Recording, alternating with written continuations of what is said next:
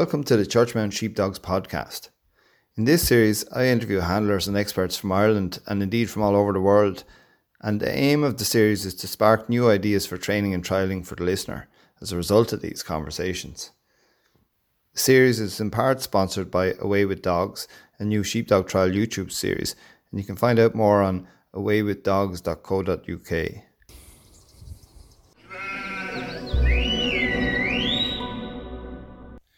Recently, I was talking to a Scottish handler who's been living in America for the past 20 years, Mr. Alistair McRae. Before Alistair left for America, he had a lot of success here in the international, and uh, you know he was competing with boys like Gwyn Jones, Penmachno, and Bobby Dalziel, and uh, you know he was he was runner up in the Supreme twice, and he won one. Alistair has some interesting thoughts on shedding and singling, uh, particularly, which was what caught my attention it, uh, when I was talking to him, the conversation went on for over an hour. So we're probably going to cut it into three interviews. And in this first one, anyway, it's it's just a bit of an introduction to Alistair and just gives a little bit of background about his dogs and, and his experience in the Supreme. So I hope you like it.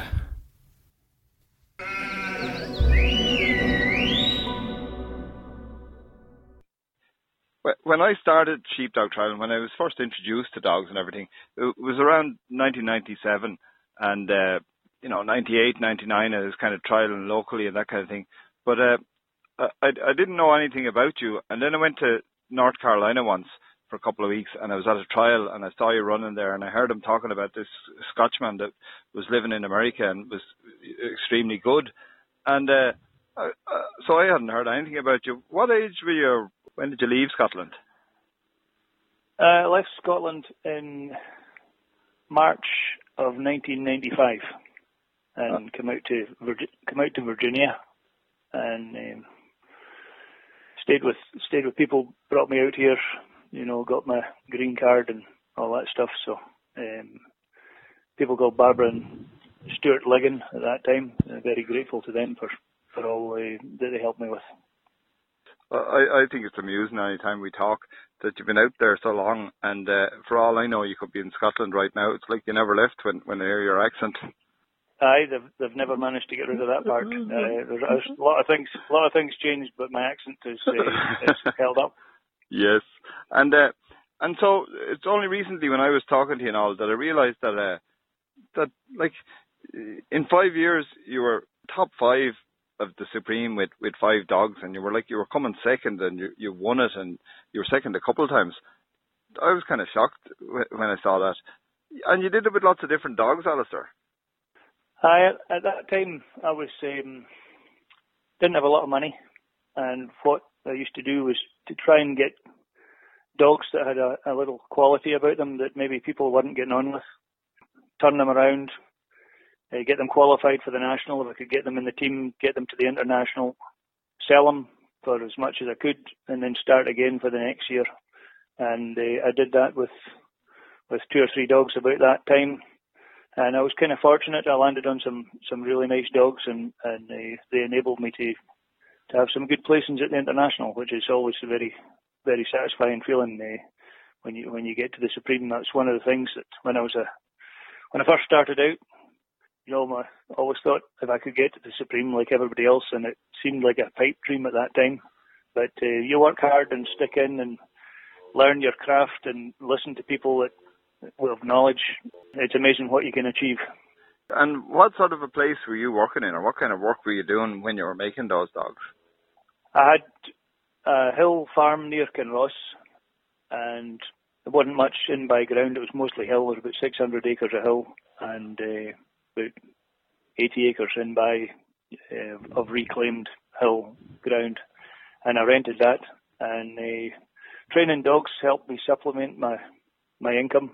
You know, it's a bit like a lot of people in Wales. You know, you've got to if you don't have a farm that's big enough to give you a good living, then you've got to do other things as well. And uh, training dogs certainly helped me, and I used to train them for other people and train them for myself, uh, buy young ones, train them, you know, buy ones other people were usually ones that were too strong for others or, or they were having real difficulty with. I could, uh, could sort them out and get them to the trials. And then when you get them to the trials, then people see them there and and when they know that you sell, you know, they even farmers would come and want to want to buy the dogs, and I would sell the dogs. So yeah, that was, that was kind of what it was. Yeah, so you were putting lots of dogs through your hands. You were getting a great look at dogs. I'm sure they were showing you lots of things too. But and what kind of age were you at that time? Oh, probably thirties, early thirties. And um, and so, like, I often hear fellas saying, you know, oh, it's hard to get a good dog. It's not simple to get into the team and this kind of thing. And here you were bumping around in in, in supreme finals in, in the top five and and winning one of them and all. Like, uh, how did you, when you were taking dogs that, well, they sound pretty much like maybe other people's rejects or, or were rejected for one reason or another. What sort of things were you identifying in the dogs that you knew these were dogs that you could, you know, that, well, were fit for what you were trying to get to, which was the supreme final? Like, how, how did you identify them?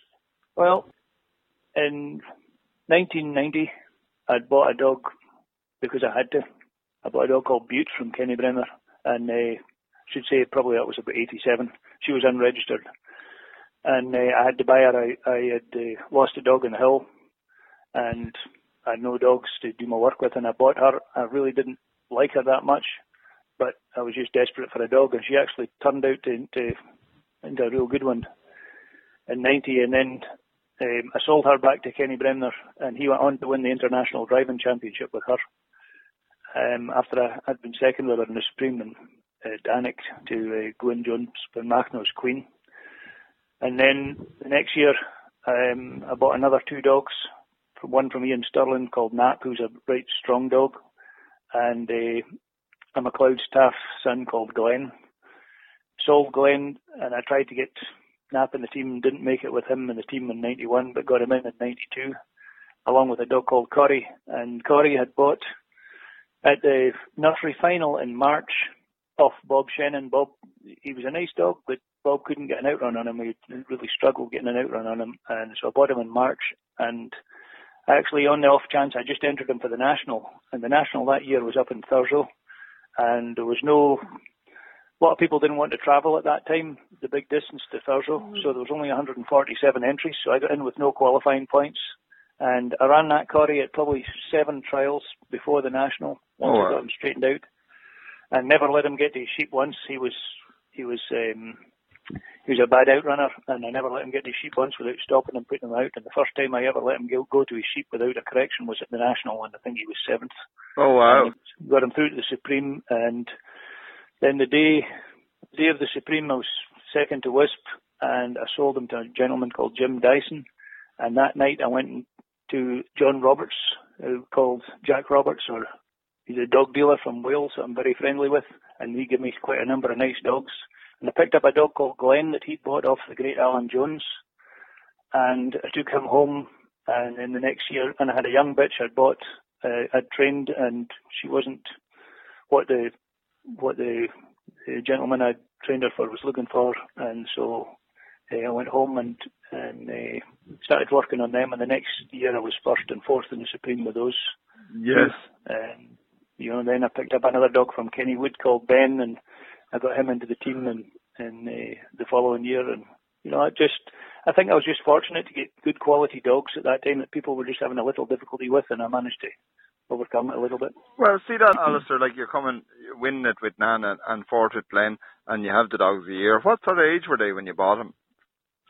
Uh, Glenn was two. I think they're all all about two years old. Very much. Nap was an older dog. I sold him as well. He was a he was a very talented dog, but he was he was a tough one, and uh, he was a bit of age about him. I think he was maybe five when I bought him, and I ran him for three years. But um, most mostly about mostly about two years old, I think, when, when I got them, eighteen months maybe. Yeah, and so like, but you were able to turn around fairly fast there and get into get into the serious money there with him. Like, so what? Nan was only like three or three and a half when you won the Supreme. Aye, that uh, that was she was pretty young then, and, and she she actually uh, got hung up in a fence uh, just over a year before that, and uh, about a year and a half before that, and uh, did her, her ligaments um, in her knee, and so she was laid off uh, for a long time. Um, probably I think five or six months after the operation. So you know I actually had her, but I couldn't run her. Yes. And uh, when she came when she came back, like a year and a half before I won the international, I couldn't hardly get her around a a nursery trial. Yeah. And uh, after she came back from the injury, she was she was like a different dog, and and uh, she was really good in that. And the year she I won with her, uh, Elway Glen was fourth, and uh, for some reason he never did it before, and I don't know why it took him, but he ran through the middle of the sheep at the cross drive gates, and the judges took 20, I think it was 20 or 25 points a piece off me. I think it was 20 points a piece off me, so I lost 80 points at the cross And, drive and you still, He and, and still came fourth. He was he was still fourth. That's how good the run was going up until then. Jesus, yeah, yeah, that's unbelievable. Yeah. Uh, yeah. Oh, that's deadly. But um, no, just you you put me thinking there because, like, say say if you start a young dog there and you've seen hundreds of them since, I'm sure, but how when do you start kind of getting a good feeling, or you start thinking this could be one? Like, I, I know things I look for. Say I have I have three things, and if they're there in, in enough quantity, you know, I know it's a dog I'll keep proceeding with. But what kind of things do you look for, and, or maybe you come across and you say, "Oh, I have stopped now to get to move this one on. It's not not going to go on for me." You know, it's hard. I, I, kind of don't really look for anything. I take I take each dog on an individual basis and see what. It's a it's a little bit like being a mechanic. I'm very interested in what makes them work. I'm interested in what what I can sort and, and what I can't what I can't sort. And uh, you know, too much eye is something I don't like, and I, I kind of concentrate on the on the on the faults more than I do on the on, on the pros. Yes. I always I always think you know when you look at a dog, it's like it's a bit like pornography. It's very hard to describe, but you know it when you see it. You know it. yes. It's just like you you you you just see the you see the dog in itself. So I don't actually look for anything. But I mean, I like I like power. I like stamina. You know, I like um, a dog that wants to stick in and, and get the job done. And if I can get a good if I can get a good sound work dog, then usually I can train it to be a relatively good um, trial dog. But I always Saturday trials were a lot of fun, and I like going to them and like competing at them. But for a, dog that I'm evaluating, I'm always thinking of you know the biggest trial in the country, whether it's the national finals out here or the international in Scotland. I'm always thinking, is this is this an international dog? And I've always had been able to have quite a good eye for something that excuse me for something that I think that I could uh, improve enough to to take it to the take it to the top. But you know that I would I would say that I don't really look for anything in particular. I evaluate the dog first and then see what its problems are and see what its good points are and then go from there. Yes, yes. Um, the the thing that I, I, I talked to you about before now, and, and I loved what you had to say about was shedding, and but more particularly even singling, and uh, just and how you just you regard as something important in a dog. Um, how do- say say you have a youngish dog and all. When can you start to see if he's going to have it? Like I know when you train, you like to teach him and set it up that you know that's nice and easy and that they enjoy doing it. But at what point do you decide I have a dog here that can really shed and really single, or I don't, and it's just not quite good enough? Uh, what do you look for there to with with with shedding to know when you're onto a good one? Well, I do I do like a a, a dog that will wear a single. I don't. If a dog won't wear a single, it's going to let you down. At some point, it will let you down, and uh, you'll have to help it more than you want to. Whether it's on the farm when you're when you're trying to catch a ewe on the hill, you're trying to catch a ewe, or or you know at lambing time or whatever, or if it's at a at a at a trial, if you just, you know, you get one of these big trials and you've got five ribbon sheep in the 20 and, and one of the ribbon ones breaks out to join the, to, to join the plain group. Well, your dog's got to be able to go and get it, stop it and bring it back. Otherwise you've got to bring the whole lot back. So, you know, if your dog won't wear a single, then it's a, or don't want work a single, then you've either got to be able to help it and uh, bluff your way through it, which means it's got to be able to stand the training to do that and, and the obedience to do that, or um, or you're going to be sunk. So, starting off with a young dog, I would say that you start off, you know, just with a shed, and you shed a few, you know, maybe let's say 15 or 20 or 10 but uh, enough to where there's two groups, and and uh, when you shed them off, you see how your dog takes to that. Yes.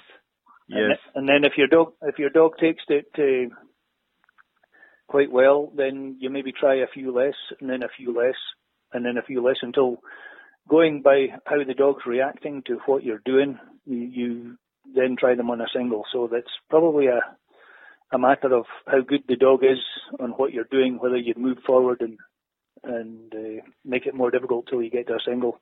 And then you'll find some dogs just take it that well. You know, you know, as far as teaching shedding goes, dogs with a you know good predisposition to shed is you know you can teach them kind of ten wrong ways and they can still be great shedders. But if they don't have that predisposition, then how you teach them is is important. So you need to be a lot more careful with with those kind to keep their confidence up. And and I'd imagine like you set it up well and and you you're careful how you train, how you start with shedding and, and moving to singling. But really, at the end of the day, a good singling dog does he just either have it or not have it? Like, you know, generally they probably do, but I've taken dogs that for some reason don't uh, want to work a single, and I've taken them and done various things with them and got them to like a single. And then once they like it, they can become very tenacious at holding it.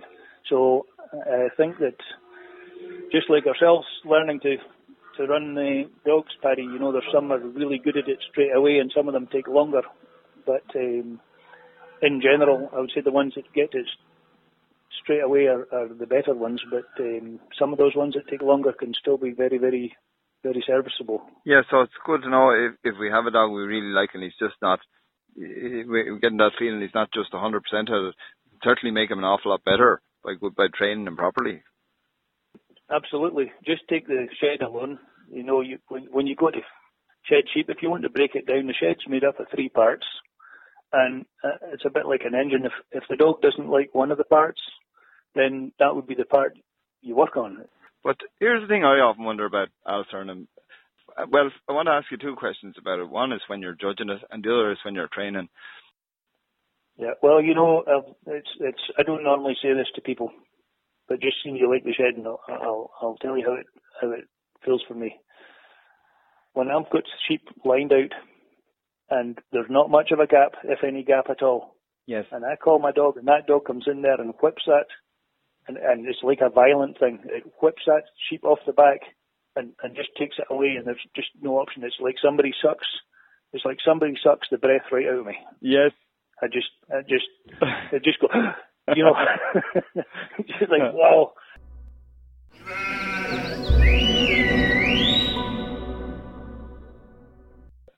Uh, well, I want to ask you two questions about it. One is when you're judging it, and the other is when you're training. When you start singling, you know, and especially in a work situation. Like I've had dogs that'll never turn inside out or never turn about tail, and you know they'll keep themselves at the fairly at, at the right distance off the sheep and feed it properly.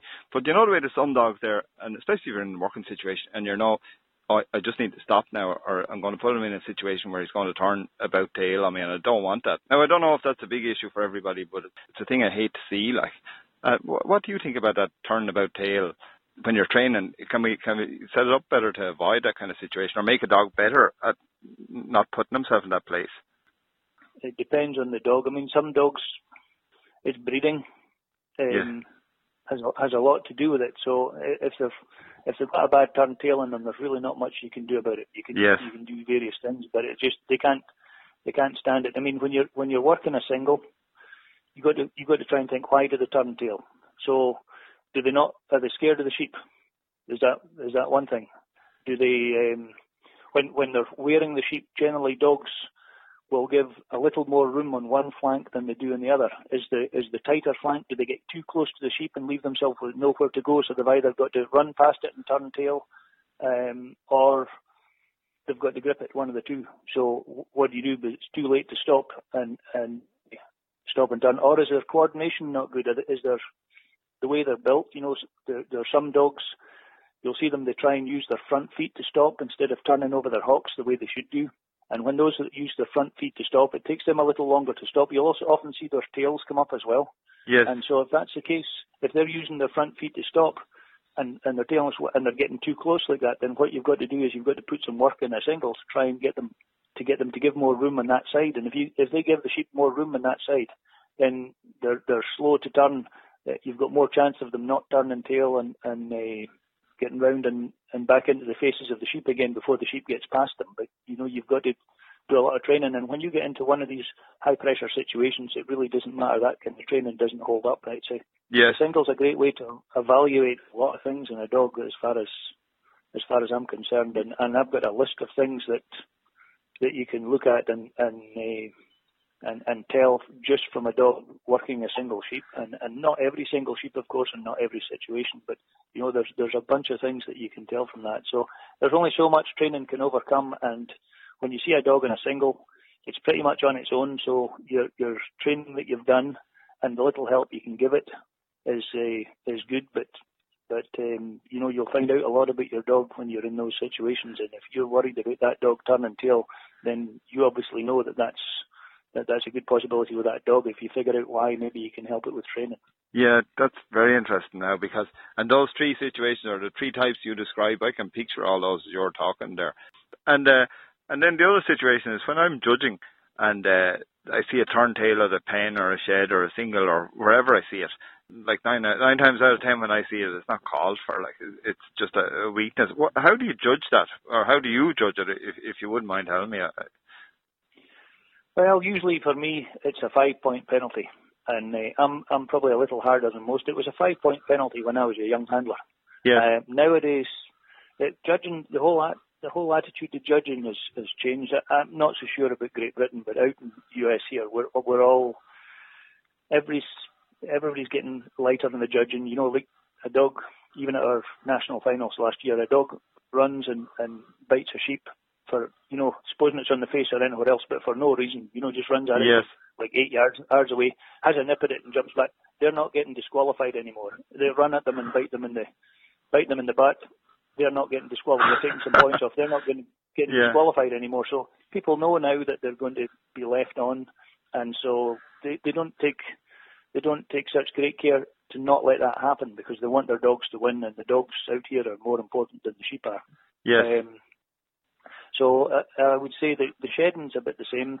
You know, I think everybody wants to let everybody play, and, and nobody wants to judge them hard. And you know, a singling dog you know, especially in Scotland where where um, you know the sheep are more herded on motorbikes and you know dogs ride in the back of bikes and they jump off and do some work and jump back on the bike and away they go again. And a, a singling dog and, is not nearly as important as it used to be. You know, it was never. I don't think it was never really an important thing in Wales, and that's why for a long time um, Wales didn't put much of an emphasis on shedding, um, yes. especially when when I was younger. But uh, nowadays, I don't think the, the singling dog, we, we get by, it's a, sheep aren't looked after the same, so there, there's no need for a singling dog. And, and the things that I look in a singling dog while they tell me a lot about the dog, are really not anything that anybody seems to be bothered about anymore. So when you're, when, when they come to judging, if they don't really think that uh, there's a good reason for for uh,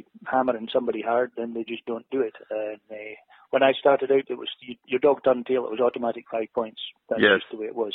Yes. Um, sometimes, if it was really under pressure, someone might take three, but you know that's that's the way. And, and I'm I've pretty much kept that up. And uh, for for for turn tails, I'll never take less than three. Well, I, I like. I'm delighted you told me that now, um, because uh, me and you both know there what it means when you're working and your dog lets you down on a single you know, maybe it puts an hour's work on you, or maybe it messes up something there, you know, or mixes up something, or it, it just when you can get it right, things go to plan, and when he gets it wrong, it usually means bigger consequences for the for the shepherd or the handler or the farmer, and. uh and probably judge myself harder than I judge other people because I'm thinking I wouldn't put up with that at home for for me. But um, I, I'd like you just sort of explain that to me now because I, I, I like your view on that very much, and the importance of a single and dog. And so I heard I heard Penmachno saying to me there, oh, maybe a year and a half ago, that he was saying that uh, that he thinks there's a bit of a, a responsibility on judges to to keep the judging right, so to keep the standard up, to keep the quality of the dogs up. And is that a little bit like what you're saying with the single and there? If we were tougher on the single and that the dogs that are good at it, well, well, they'd be rewarded a little bit at least, maybe encouraging it. What is that? What you kind of think? What do you think about that? Well, I think you're you're absolutely right, Paddy. But unfortunately, I think we're in the minority, and and uh, the you see for a, a dog here that you know a sheep running at a dog and the dog turns tail, instead of uh, saying that's a problem with the dog, people here would say, well, that that dog it, it could never stop that sheep anyway, so that's all he could do, and and they come up with excuses instead of the looking at the dogs and trying to keep the dogs to the breeding of the dogs right. And uh, I think we've we've bred the dogs a lot easier to manage, a lot more biddable, and we've lost a lot of qualities, but we've actually gained a lot of qualities as well. You know, there's people can run dogs now that when I was young we had a hard job to find dogs they could run. Yes. Um, you know, there, there's you know a woman in the middle of Los Angeles that can go to go out to see sheep once a week, and uh, she can go out and see them once a week, and then she can go to a trial and compete. And uh, you know, we hard to get dogs like that in the old days, and nowadays there's quite a lot of people do that. So, and they're still relatively competent dogs, and they might not be great in a single, but they can get out there and and they give people a lot of fun. So they, they, it's more of a leisure sport out here now than it is an agricultural sport. You know, the head of our organisation is a lawyer, and and uh, a lot of the people that that are in the uh, directors and stuff are not really agricultural people. They're they're more come from other walks of life. So you know when the when the when when the captain of the ship and the pilot of the ship um, changes, then sometimes the ship goes in a new new direction. You know. Yes, yes, and uh, uh, like I've been out of trials for 15 years, and I just kind of came back a year or two ago, so I see a lot of changes like that, and uh, there's, there's there's some negatives come with it, but the sport is really growing over here, and, and even uh, on the continent, and of course the standard of handling is super, and uh, I see a lot more ladies, uh, lady handlers. Years ago when I was uh, trialing in Ireland, I only knew of one lady handler that that we'd run into sometimes, and so so there's the the pros and cons, but I. I I was judging myself there. Uh, it could have been last November, and I remember there was a single on it. And it's funny. I just in my head I was thinking, no, we'll just make him hold it like one second longer. And it's funny the way one second was able to make such a difference. And it just quilled out a few people who yeah. were having nice runs, but that extra second just put them out of business. Like, but it was probably a little bit of a responsibility on some of us then to uphold things in in little ways like that, maybe. Hi, there is when when I'm judging, um, I like when I ask people to shed, whether it's two sheep or one sheep. I, I want the sheep turned twice. You know, I like it turned once and then turned a second time. I like the dog to show control. Yes. And the, the, the problem with that is that you've got to be a good enough stocks person to know when sheep when you can do that with sheep. You know, there's some sheep you'll run on. You know, when you get the dog in and get them shed off, you know they they're they can be half crazy or out here they can be wool blind and they're just going to run over the dog anyway and they're really mm-hmm. They're going to do it dog after dog after dog after dog. So you know, there's not it would be a bit ridiculous to make them uh, to work it more. But um, most of the time we can get people to turn the dog turn the sheep twice or show control. Yes. Say you've got, you've got the, the sheep under. If it, if the sheep turns round and the dog, then make the make the dog turn the sheep, um, unless it's one of those ridiculous situations. And and we can do that a lot out here in in Scotland. A little bit different, um, but I think the the judge and we accept we accept that the dogs are either going to go on a collision course and grip the sheep or turn tail. So the judges shouted and uh, yes. too quickly, and we've lost it. We've lost a lot of the no no emphasis put on on judging the good singling dogs to give them the advantage in certain situations. So we've, we've lost that to a certain extent, and I, I don't think that there is anybody that's going to want that back. You know, we're, we're not like out here. We've got cutting horses and the cutting horses, when they're when they go in, the, their objective is to go into an arena and you're sitting on your horse and you've got probably about 30 cows, usually all black ones, but you know they can they can differ. And what you've got to do is you've got to pick one out and get it away from the get them off the herd. And as soon as it's off from the herd, you let your reins go and you hold the pommel of the of the of the saddle, and then the horse has got to keep that cow away from the away from the group. And so you're just actually sitting there. And I mean, you can help it a little bit with your knees and your heels, I'm sure. But, you know, when you've got no reins to do it, then, then you've got to, you've got to rely on the horse working that cow the same as a dog works a single. Yes. And, and the do- they train the horses to give those little square flanks to keep, to keep the horse in front of the cow, and, and some of it's quite quite amazing. I mean, a, a cow's a lot bigger than a sheep, but then a horse is a lot bigger than a dog, so it's it's a, a very very similar exercise. And they they put if you cut a bad cow, you can't show your horse, so yes. you don't get any points. So you try and cut a cow that's going to be active and going to try and beat you. They they want the cow to try and beat the horse, yes. so they can show the horse. Yes. Whereas and then they get the good points. Whereas we don't. We want the dog to come in. We don't want to have to beat anything. We just want our ten points. And yeah, just get out. Attitude. Yeah, we're trying to get out safely. I didn't know the boys dropped Yeah. the reins on the cutting horse. So that it really is down to the horse and the training they've done up to that. Apart from maybe a few little cues with your legs, but that'd be nothing. Like. Yeah, it's a bit like a bit like a dog in a single. There's only so much. Once it gets on a, a difficult sheep, there's only so much help that you can give it, and and uh, you see a lot more. You see a lot more of the horse and a lot more of the dog when it's when it's not got any help.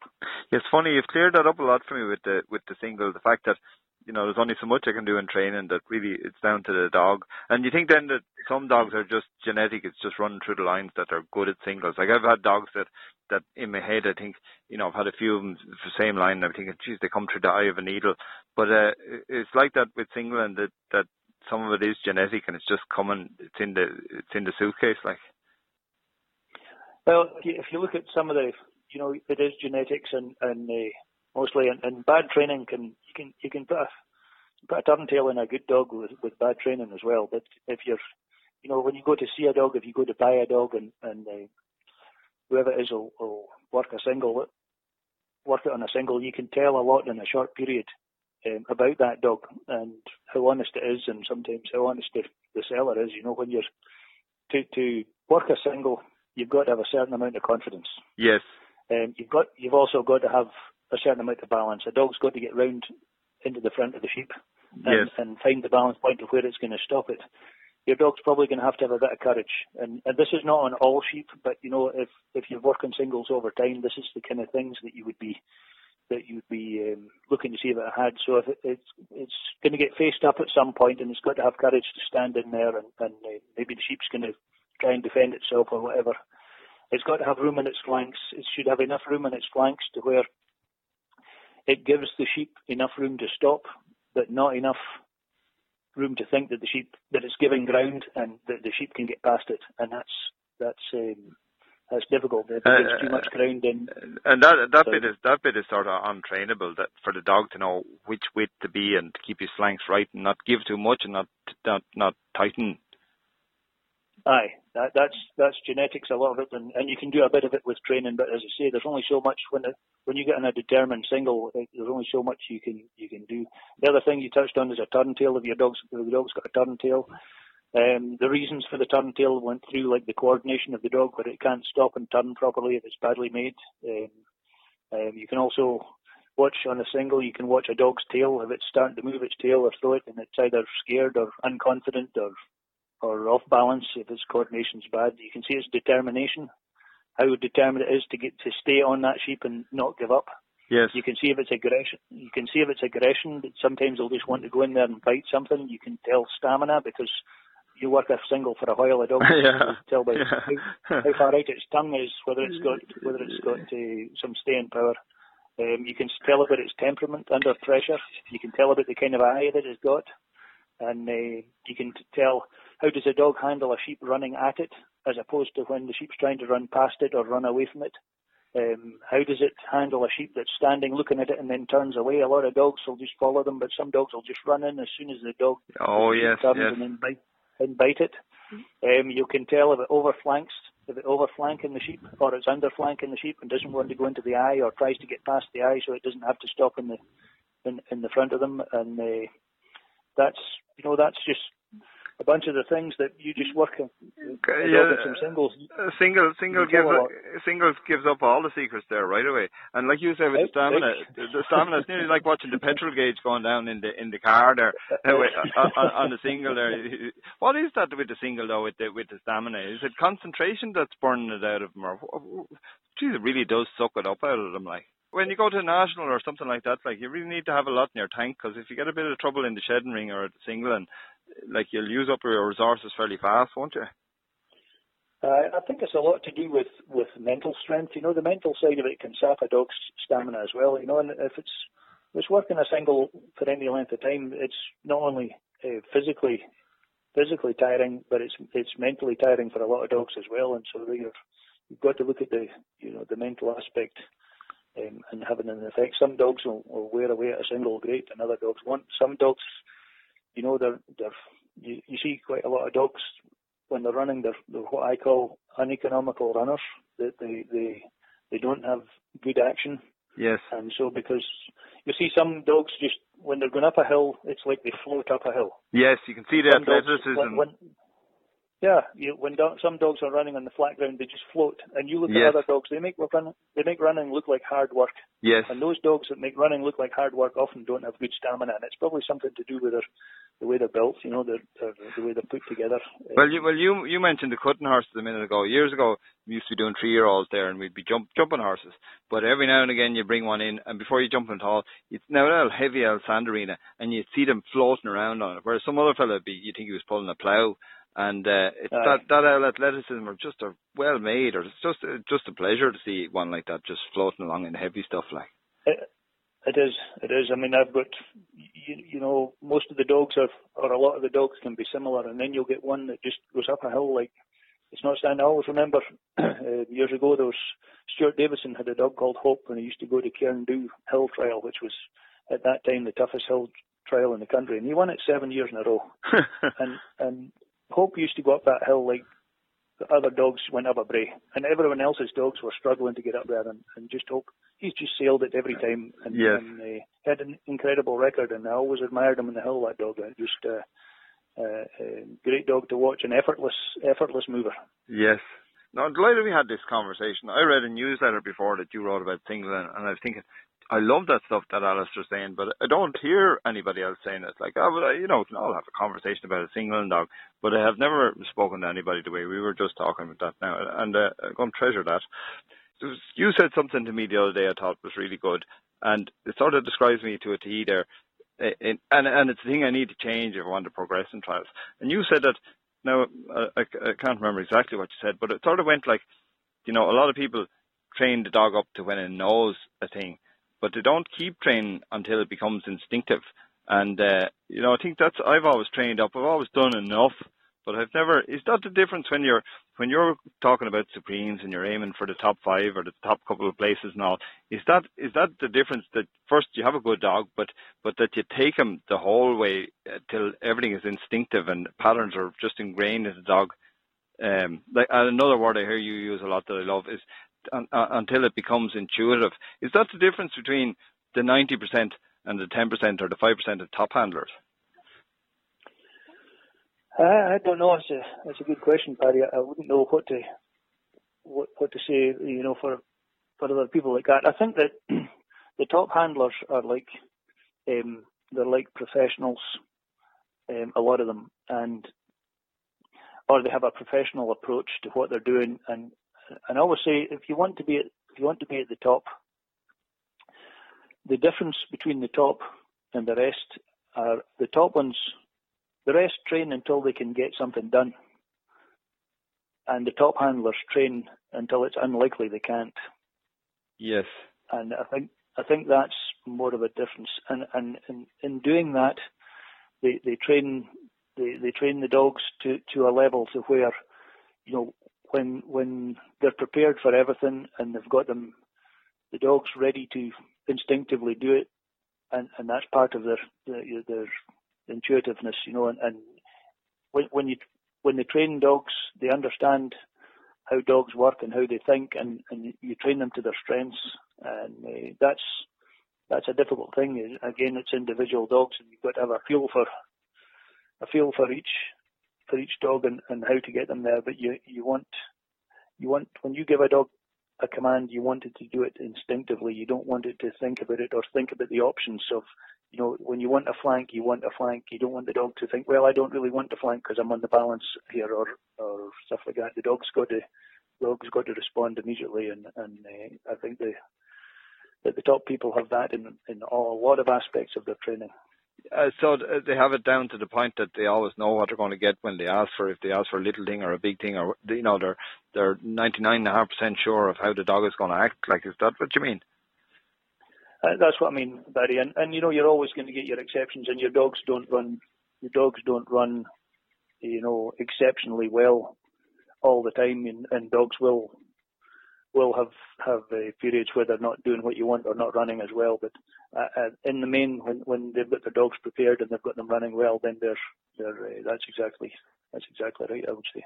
Yes, and um, I, would like to talk to you about what it's like in America and all, but our interview could get very long, very very easily because I could talk to you for the rest of the evening here. But um, I, I bought the, your turnback tutorial there because you know, I, am comfortable enough. I'm not saying I'm good, but I'm comfortable enough at training most aspects of my dog and all. But turnback was something I hadn't got a clue about, and uh, and I, and I talked to you a bit, and I bought your tutorial, and in it when I heard the words intuitive and stuff like that, there was a couple of other little things in it that I heard, and I said, I'm just so glad I got this. And so now when, when I when I train at home and all, I'm very comfortable about it. But recently I see um you've started a, the McRae Academy. Now, I'm not exactly sure what that is, but it looks like a big bundle of stuff, like all your. Eh, what is it exactly, the McRae Academy? It looks great now, but I don't understand it. Well, it's um, it's an online training tool. I, I always thought when the great Johnny Wilson died, I just looked at him and I thought to myself, all his all his knowledge is gone. You know that the other people will have some of it and figure it out, but you know he had such a a, a tremendous grasp of all things uh, sheep and dogs that um, I always thought it was a shame that he hadn't been able to, to pass it on. And the way we make our living out here is with is we're doing lessons and clinics and stuff like that. And so we try and we thought that we'd uh, put out this academy to, to where you know you sign on online, and it's to try and give that information to everybody that needs it. And it's mostly, you know, the groundwork of how to prepare dogs, how to train dogs, how to do everything that you, you really need for, for trials and a lot with work. It's not so much to define you as a style, but to give you um, a good grasp of what you, what people need to do. And as you said yourself for the for the for the turnbacks, you know we've given you the the tools to go and do um, very, very good turnbacks and given you the reasons why and explained it all. So when you when you when you log in, you get that. You get all sorts of videos. We get judging videos where we um, have got you know arrows. We've got we go through a run and then we'll um, run run the say there's say there's sheep miss a gate and yes. you don't know why they gate. We'll run, we'll run that back and we'll put arrows of where the dog is and where the sheep are and, and what they're doing and why yes. it's happened, and we'll we'll try and explain the process. And we're going to be doing a lot more of that as it uh, as we go on. So I think it's a it's a vehicle that, that anybody that's interested in training dogs at all that would be well worth checking out because I, I think it's the best thing we've done. And it's a bit like years and years ago, I put out a shedding video and you, you don't make a great lot of money off videos. They're, we're, we're, we're not a big market, the sheepdog trials, and so you don't make a lot of money. But when I saw all the dogs out here, especially on the east coast, where the sheep are exceptionally difficult to shed because they're all little, little, oh, yeah, a little overdogged and and they they. Sure, dear, dear, yeah,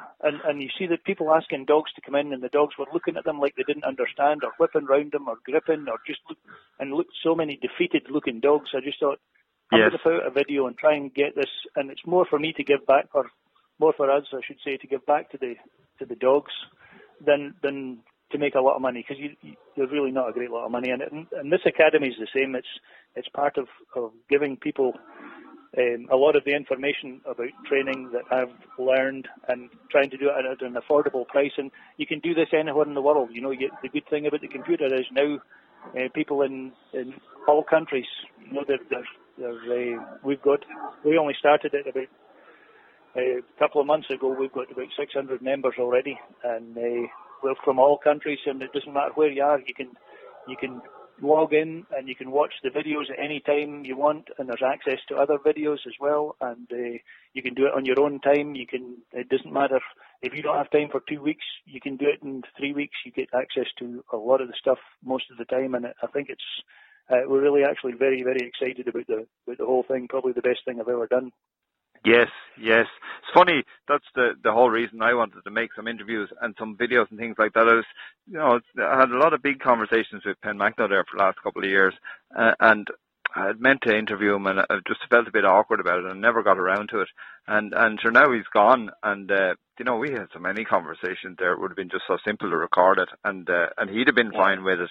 But to to like you said with Johnny Wilson, to keep some of that stuff, like those boys uh, and and yourself and fellas like you have uh you know you, you've walked the walk you've found out all the stuff. And not that i mean most people have to you know you, you're going to have to you, there's no real fast track to education but it's lovely to be able to draw on stuff. If i have questions and i ask you and, and, and you know you can analyze it fairly quick. You've been there you've been done that 99% of the times like. And uh, so I, I think that's a lovely thing now to be given everybody and, well, I, I and, also, and, sorry to interrupt you, but it's like me, okay. like like uh, at the moment everything I have is free, but like it costs money, it costs time, uh, it costs lots of things there. They don't just go up for free and all. So I mean, uh, uh I'm quite willing to pay for stuff if I think something will help me. I'm I'm very willing to pay for it. My my old buddy, when I started, my old buddy Norman Deacon, he tied up with me, and uh, uh like and and so for him he got to travel with me uh, for free or to trials that he maybe he wouldn't have got to before and in return then he was helping me and so it was win-win all the time but the beauty of it for me was he was able to fast forward me. He had 40 years experience of that.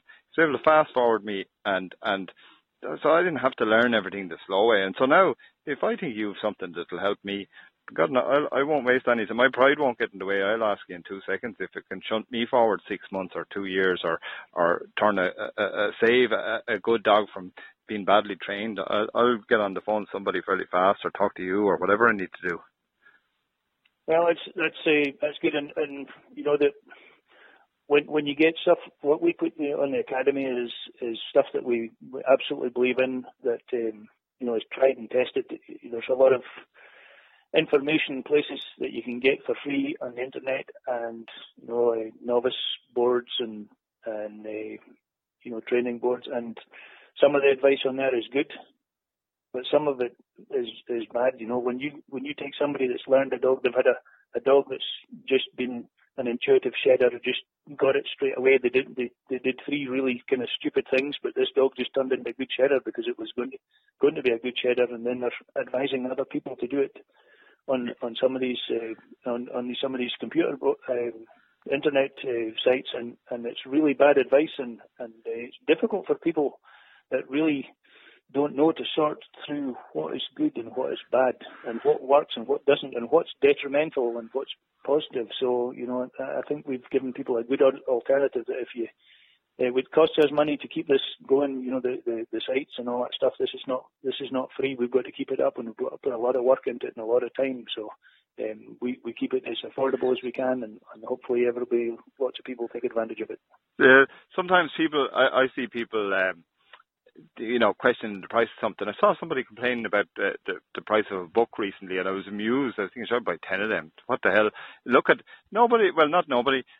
When I hear people complaining about the money, I, I automatically think, what's the cost of bad information? Like, what's the cost of going forward with the information you have in your head? Like, what's that costing you? Yeah. You know, maybe that's going to cost you five years. Maybe it's going to cost you, uh, you know, something you're after in a big trial because because because you're basing your thing on faulty information.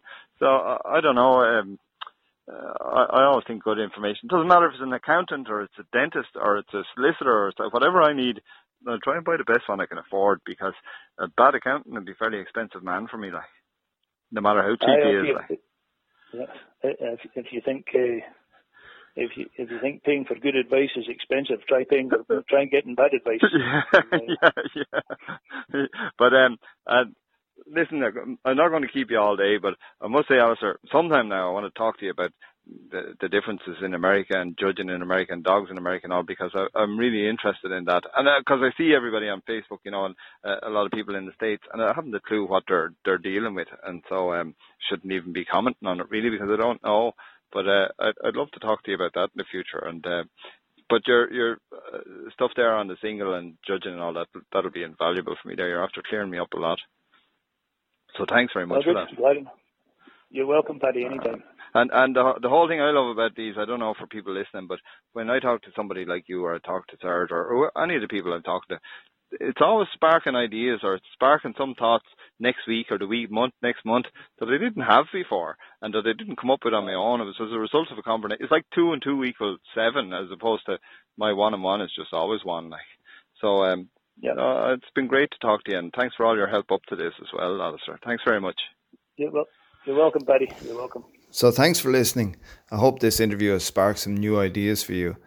If you want to support Churchmen and to learn more about us and how we train dogs, you can become a Patreon subscriber over at our website at churchmansheepdogs.com. You can also find us on Facebook, Instagram, and YouTube at Churchman Sheepdogs.